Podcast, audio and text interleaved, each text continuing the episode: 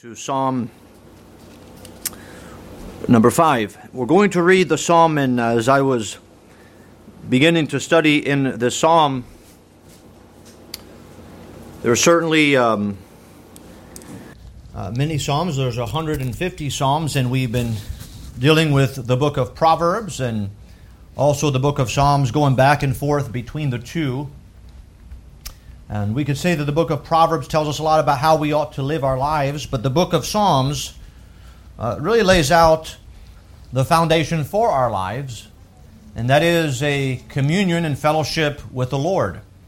And uh, truly, the life that we live should proceed out of that communion and that fellowship uh, with the Lord. And so the book of Psalms deals with this. And we're going to read through uh, the entirety of Psalm 5, and then I'm going to focus this evening on the first three verses.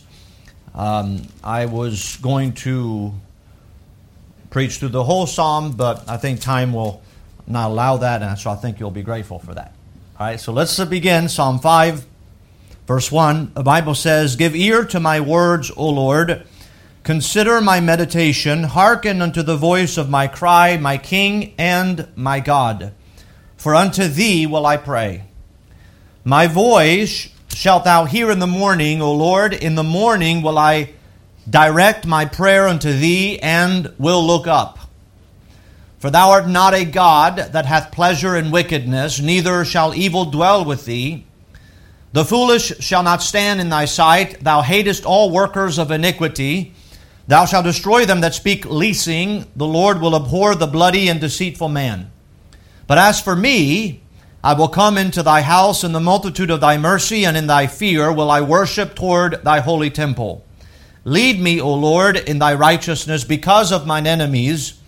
Make thy way straight before my face, for there is no faithfulness in their mouth. Their inward part is very wickedness. Their throat is an open sepulchre. They flatter with their tongue. Destroy thou them, O God. Let them fall by their own counsels, cast them out in the multitude of thy transgressions. For they have rebelled against thee. But let all those that put their trust in thee rejoice. Let them ever shout for joy because thou defendest them. Let them also that love thy name be joyful in thee. For thou, Lord, wilt bless the righteous. With favor wilt thou compass him as with a shield as we um, open here in Psalm 5, uh, the psalmist here is asking audience of the Lord. Give ear to my words. Verse 2, hearken unto my voice. In verse 3, however, and again, he is talking about him asking the Lord to hear before he prays, for the Lord to hear him in his prayer. In verse 3, he goes on to say, My voice shalt thou hear in the morning, O Lord, in the morning I will direct my prayer unto thee. And so I would like to um, teach on the following thought that's taken from verse 3, and here's the title My Direction in the Morning. My Direction in the Morning. Now, this is um, entitled, if you look, I don't know if you have this in your Bible, but sometimes they'll have a little title above uh, the psalm and kind of gives us the source or maybe the one who penned the book of Psalms. Not all of them were uh, penned or authored by David, uh, but this one in particular is, the Bible says, to the chief musician upon Nehiloth, a psalm of David. Uh, and so here, this entitled as a psalm of David, and when we think of David, we may think of him primarily as we think of the king of Israel, and so he was. We can think about, the children might think of David as the man who slew Goliath, right? That's the, the great story of David, great story in the Bible. Uh, we may even regard David as a man of action whose life, as we read it in the scriptures, is characterized by mighty acts and victory over the enemies. Uh, the king we could say, if we think about Solomon after him, we could say that David was the king who ushered in the greatest period in the history of in Israel's history as a nation. Uh, the the time of Solomon was when Israel had its um, uh, largest borders, was its wealthiest, was its mightiest as well. And well, David was the one in part who who was able to usher in such a kingdom. And so, this knowledge here, when we think about David as a king, as a warrior, as a soldier, I think we know we have the book of Psalms, but we don't tend to primarily think of David as a young man who plays the harp or sings. We find that in the early times of his life, but the book of Psalms shows us that this was not true just in the early times of his life, it was true throughout the remainder of his life.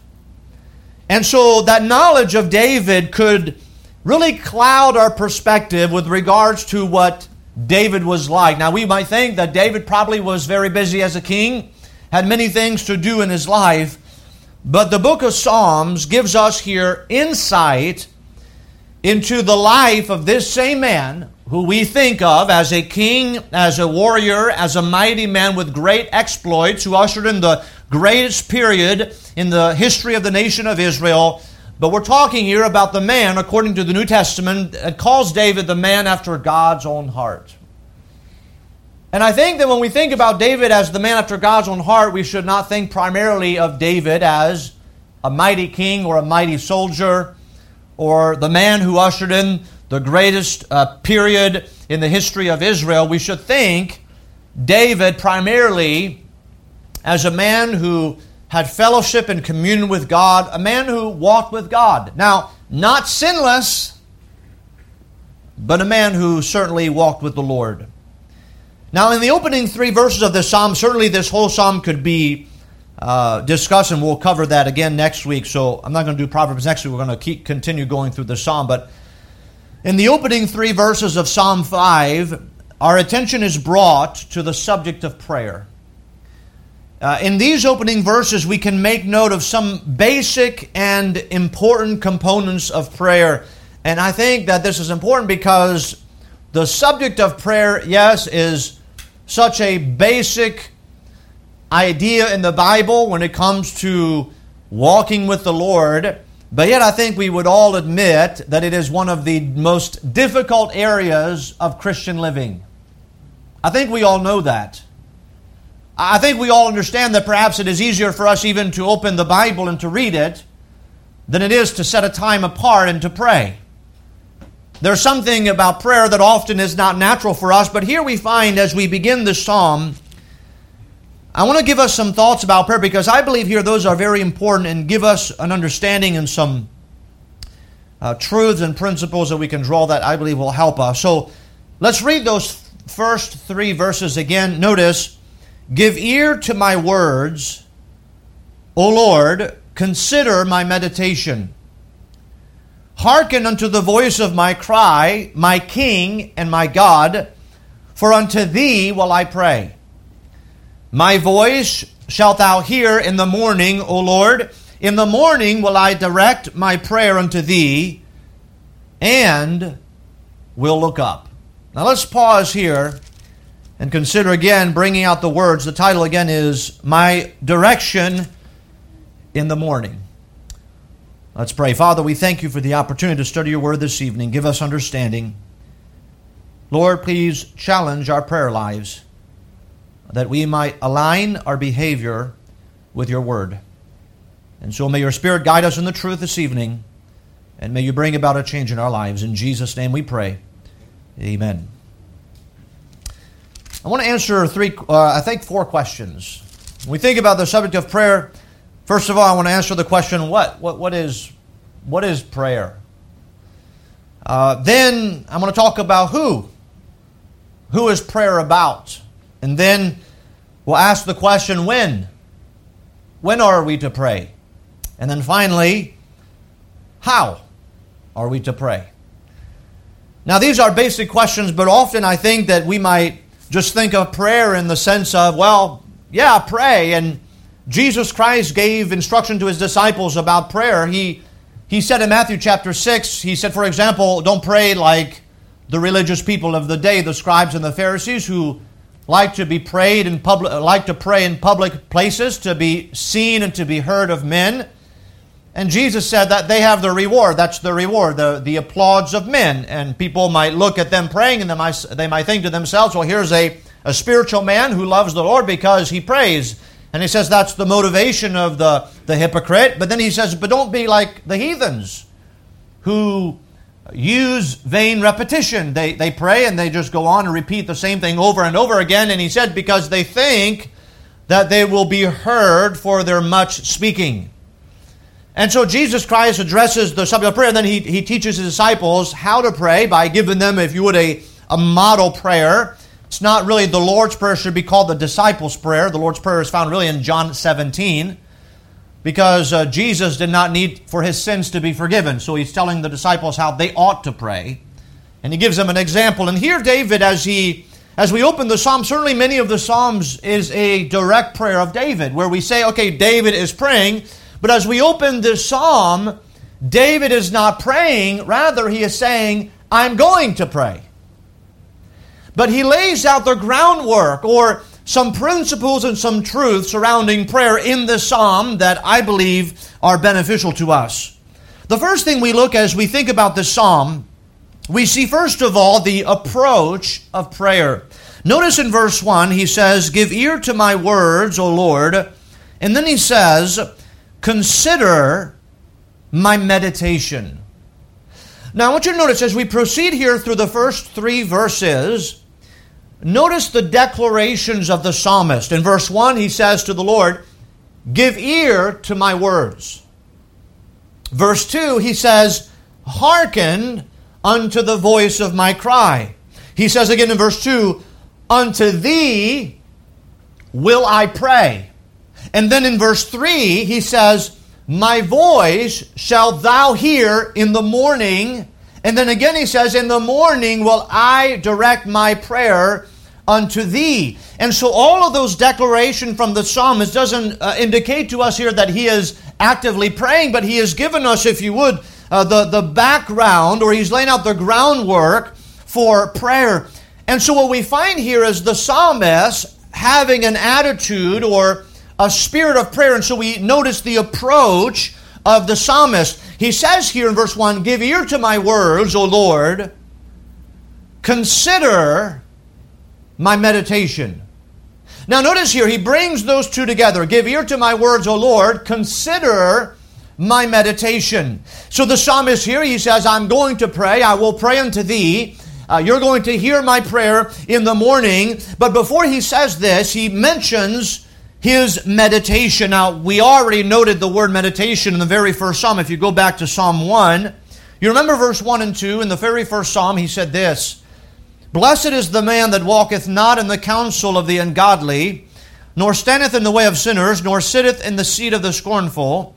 But his delight is in the law of the Lord, and in his law doth he meditate day and night. If you remember in the first psalm, we saw that we have a contrast between um, the one who um, uh, the man who is blessed, he does not walk in the counsel of the ungodly. He does not stand in the way of sinners. He does not sit in the seat of the scornful. So when we think about the first psalm, the blessed man is the one who doesn't have certain relationships. Um, the counsel of the ungodly, the way of sinners, the seat of the scornful. It testifies of relationship. But he says, But his delight, the blessed man, his delight is in the law of the Lord and in his law doth he meditate day and night. Now, when we think about the law of the Lord, we must not really primarily think about papers and words as much as we should think about a relationship. Uh, the delight is in the law of the Lord, not in the what? The counsel of the ungodly, the way of the sinner, or the seat of the scornful.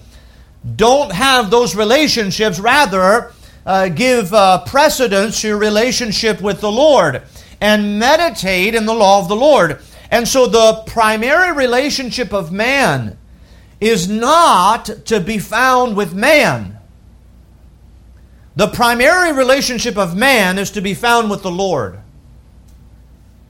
In other words, there are many counsels, there are many ways in the world, there are many seats in the world, there are many relationships that we can have, but the primary relationship that we should entertain in our, in our lives is a relationship with the Lord. He brings in Psalm 1, he says, uh, uh, Don't walk, don't stand, don't sit. Turn your attention to the Word of God, and that's where the blessed man is. And so delight in the law of the Lord and meditate in His law day and night. Now, the reason why we have the Word of God is so that we can know God.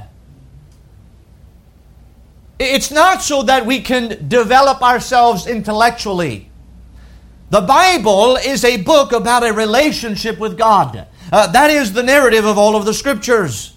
Uh, the, the narrative of the scriptures is that God had communion with, with Adam from the very beginning, but then Adam sinned, and that, that communion was severed because of sin. And so the, uh, the, the testimony of the Bible is a testimony of redemption whereby God is going to do a work to bring about man's redemption so that can, man can be back in communion with God as he once was.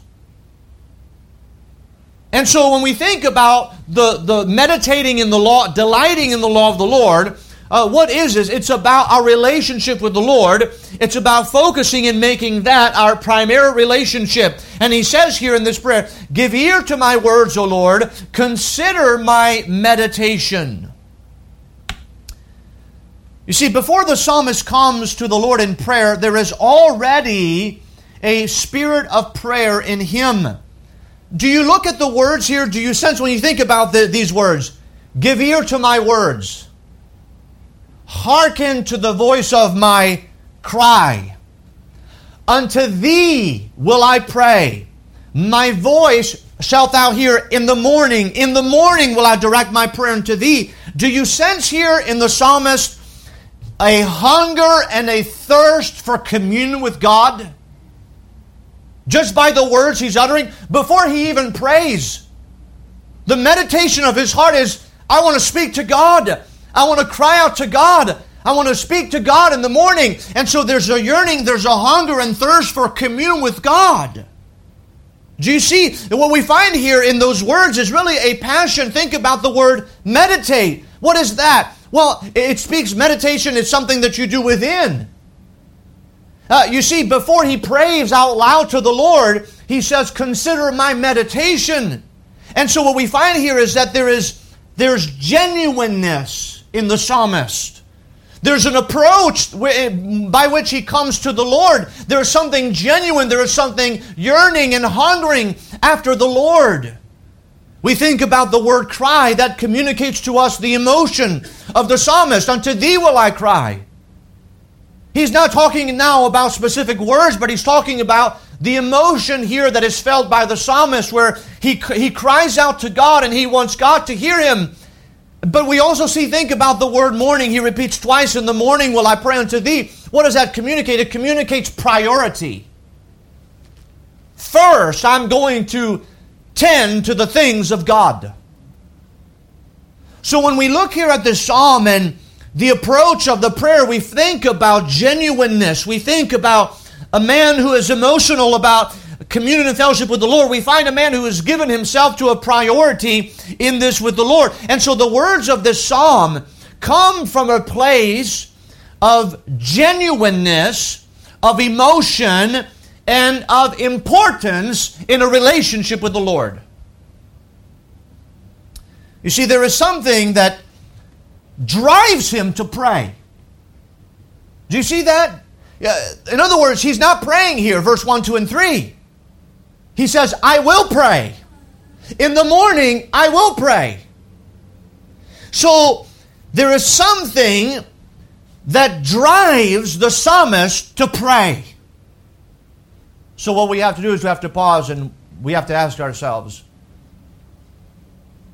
Is there anything that drives me to prayer?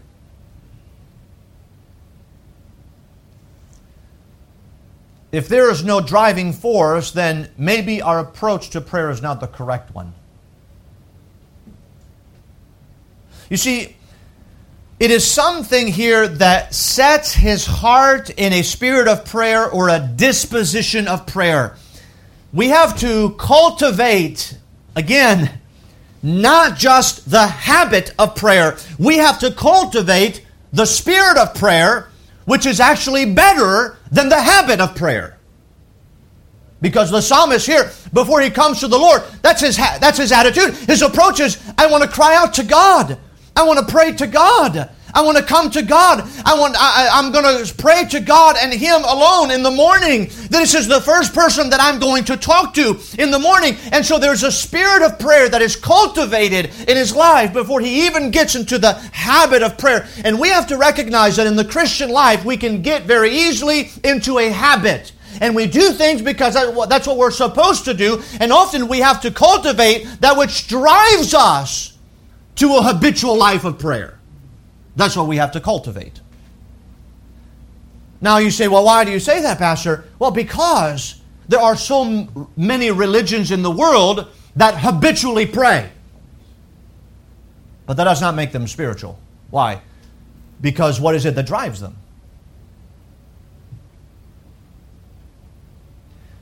And so here we find um,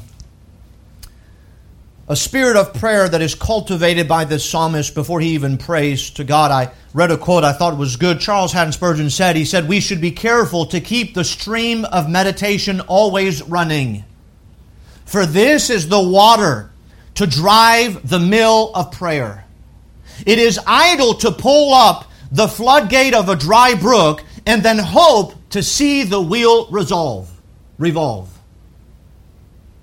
In other words, if we just come uh, to prayer because, well, that's what I'm supposed to do, because when we come to church, we're supposed to pray, then I suggest to you that that prayer time might be dry. But yet, if there's a spirit, if there's a certain approach, he says, consider my meditation. And so perhaps we should think about what is it that I am prioritizing in my life. Is something, is prayer something that I throw in my life so that I can say as a Christian that I prayed?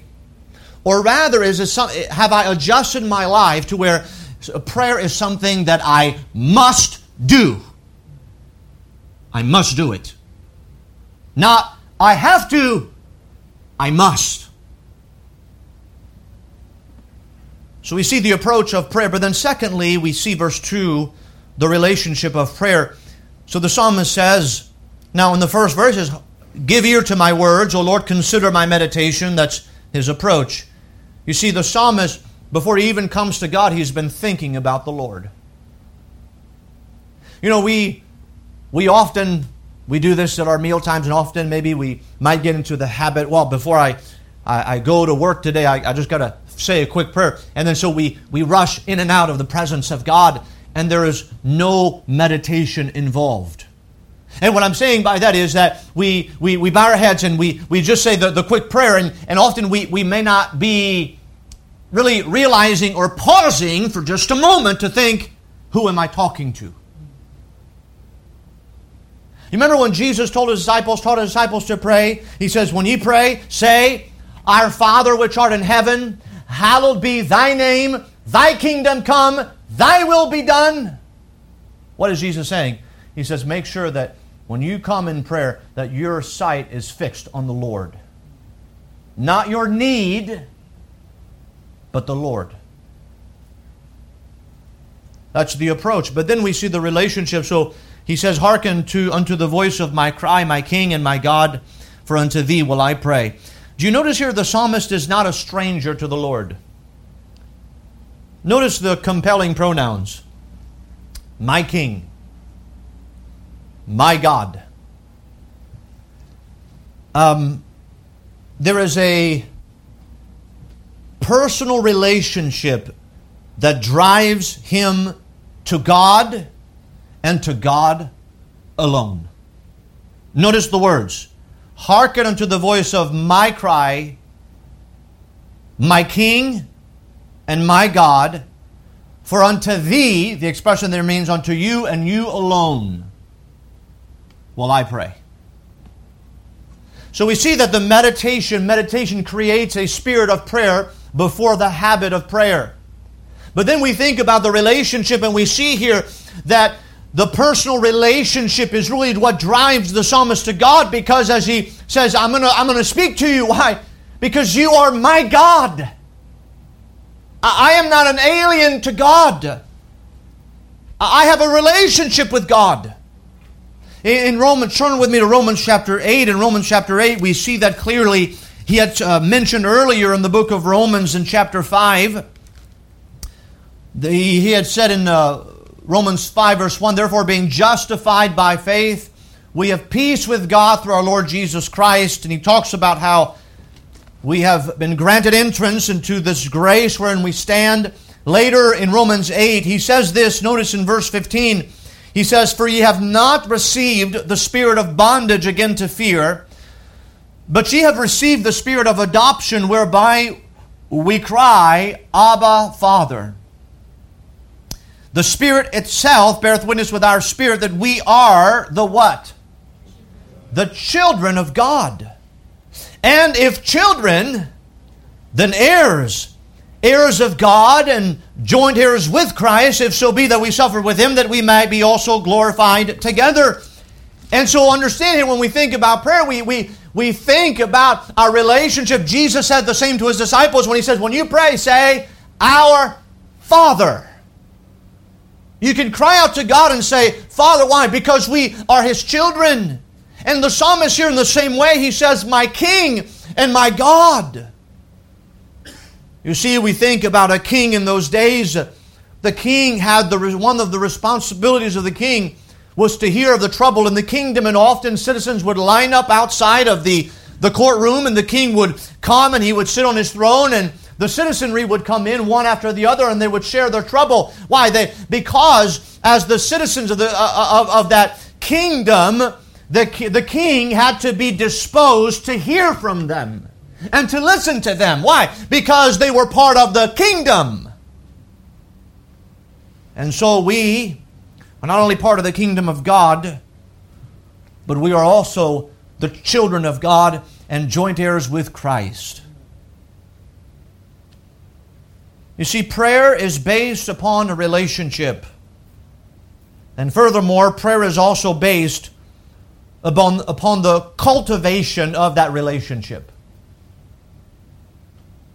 See, when you get saved, you might call on the Lord to save you and the Lord will save you. Whosoever shall call upon the name of the Lord shall be saved. But then we are instructed to pray on a regular basis, and so we understand that prayer is based upon a relationship. And so we come to God because we have a relationship, but then we understand that that relationship must be cultivated as well. We have the relationship, but that relationship must, must be cultivated. And so, though personal pronouns, my King and my God, for unto thee will I pray. That is the exclusivity, the relationship of prayer. We come to verse 3, and now we get into some more specific details about prayer. We think about the approach of prayer, the relationship of prayer, but thirdly, we think about the appropriate time of prayer. Notice what he says in verse 3 My voice shalt thou hear in the what?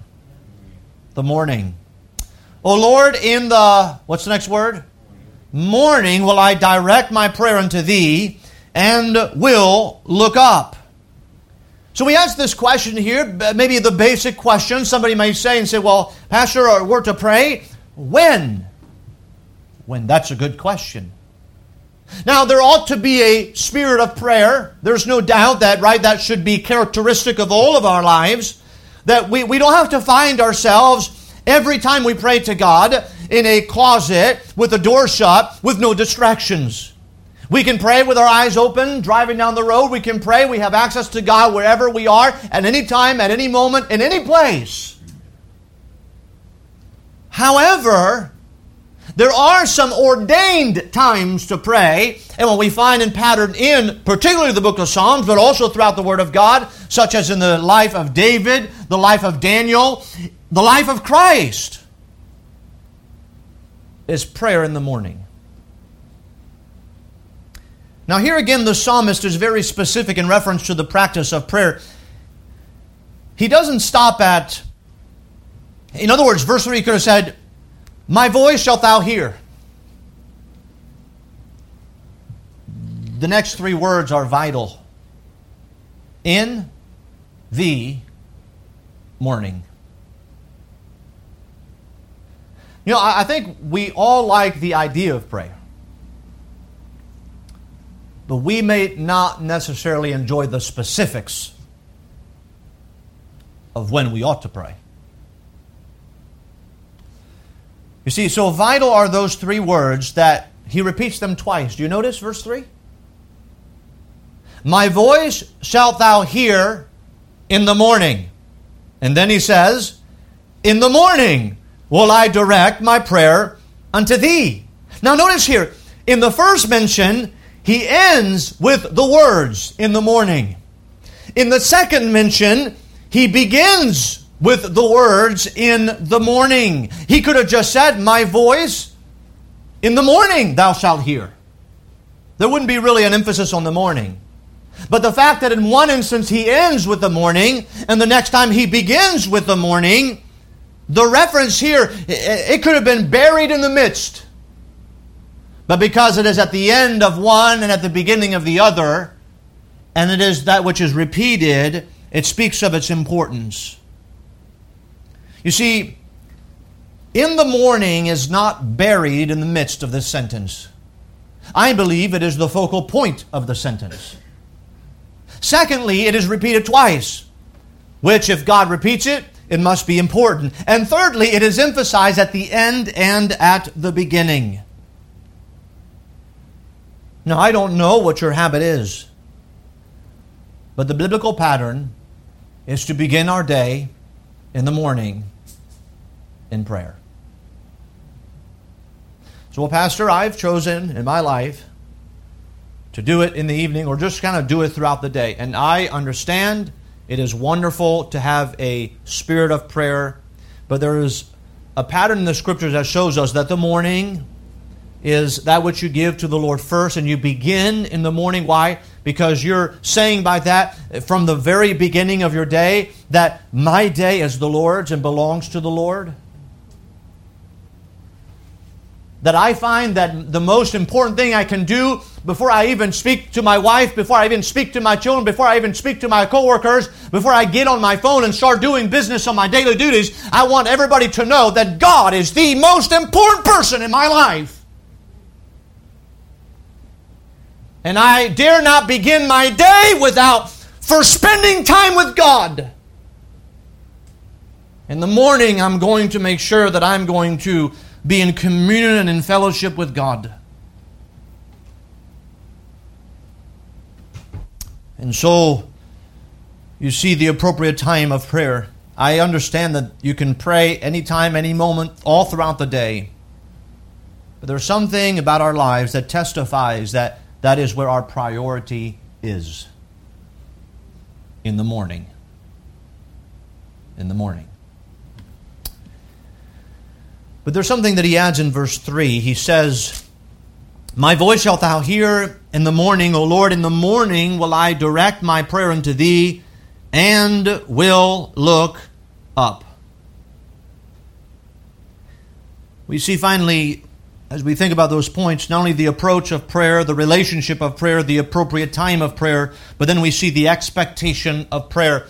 Notice here he says, In the morning will I direct my prayer unto thee. Now, I brought my bow this evening. Don't be scared. I'm not going to pull it or anything.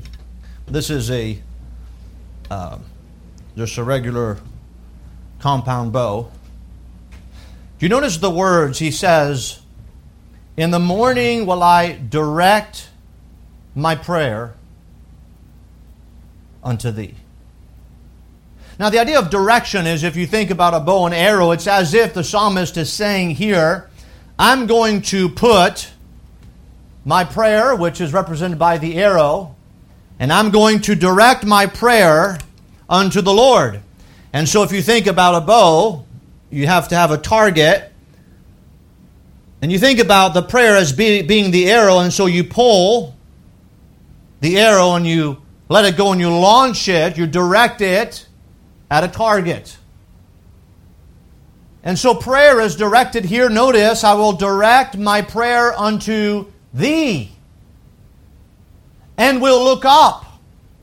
Now, both of those expressions here talks about the direction of his prayer. I will put my prayer upon the bow. I will direct it toward heaven. And then when I have shot up my arrow, I will look up to see Eh, where it has gone.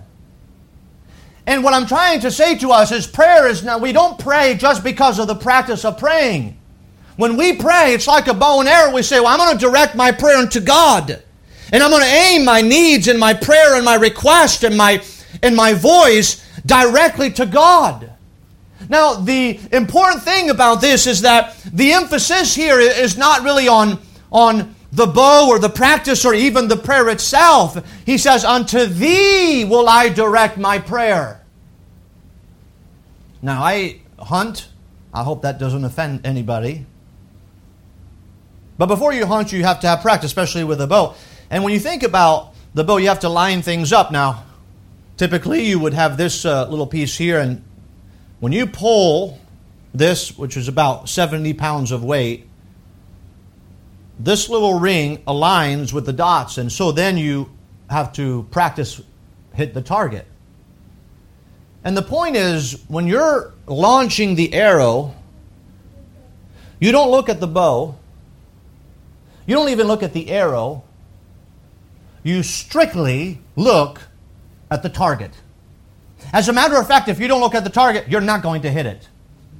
Uh, in this bow here, this is the way it's aligned. If I pull it, if I move not even an inch, if I barely move, if I even twitch, many times it'll completely miss the target. And so the point is, you have to line things up. Uh, but what you're focused on when you shoot that, you're focusing on the target. And typically, when you shoot at the target, you want to hit the middle, dead in the center. Now, for hunting, is because when you hunt, you want to make sure that when you shoot, it's going to be a kill shot. You don't want the animal to suffer. You want it to be a clean and quick kill quickly. And so you practice, and same thing as you're on the field shooting, or if you're target practicing, the focus is always on the target. That's what you're trying to hit. And then after, when you pull the arrow and then you let it go and the arrow flies in the air, you're focused on at one moment because you can't often see the arrow. But you look at the target. And then you look at the target and you find the arrow hits the target, and then at that moment you know where the arrow has gone. And because you know where the arrow has gone, then you know how to adjust your life. You know how to adjust then uh, the sights. You know how to align things in a better way. And so when the psalmist says here that I direct my prayer unto the Lord, he says, notice, notice the words. In the morning will I direct my prayer unto thee, and notice, will look up. You see, when we pray, we don't pray just to pray. We are aiming at something, or could I say someone? We are praying to the God of heaven. We are saying, God, I need you. Well, you see, often we might just come rush in and out of prayer, and we might not even think at who we're praying to. And perhaps is it possible that often we may not get results or answers to our prayers because we don't even know who we're praying to or we, we don't even know what we're aiming at?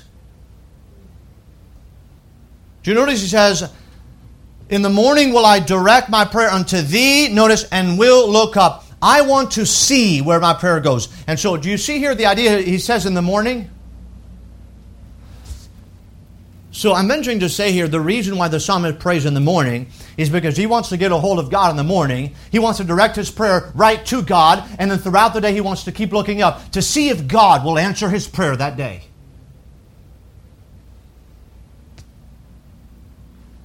Now, if that is the case, then the prayer of the psalmist has to be very specific for him to know whether God answered it or not. You know, we might be sometimes maybe too involved in praying in generalities and saying something like this Well, God bless this day. Help me to have a good day. The question is, what are you aiming at and what are you expecting in return for your prayer?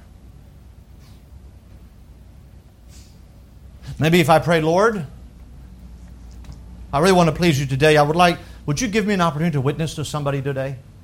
That's specific. And so you just line things up, says, God, I know this was please you. And so I'm going to launch that. God, would you help me witness to someone today. And so you launch that arrow and you want it to hit the target. And then maybe as God opens a door for you to witness to someone one day, you say, God answered my prayer. You see, could it be that we do not experience victories in our lives and that we do not know that God answers our prayer because, first of all, we may not even be aiming at God, but then, secondly, we may not even be looking at where our prayers are going to find out if God is going to give us a result. I will direct my prayer in the morning unto thee. You see, so he begins in the morning and said, I, I have to, I have, I have things that I want to do for the Lord throughout the day. And so I'm going to begin my day with getting aligned with God. So that throughout the day I can make sure that I stay aligned with God. You see, could it be possible that we don't even know that we align with God throughout the day? Because, first of all, we haven't begun by aligning ourselves with God in the first place. And we just hope that everything turns out for the best. Lord, help me to have a good day. Well, what is a good day? What is a successful day? I think that, in generally speaking, it's a day where we do that which pleases the Lord. Could it be it is the day when we see our prayers answered?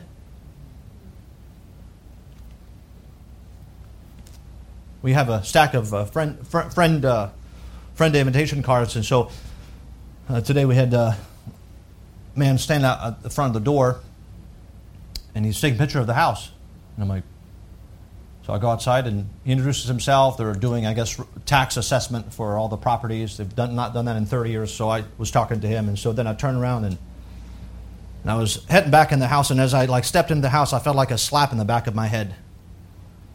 That was the Lord. said, um, remember you asked for the Lord to give you somebody to invite to Friend Day?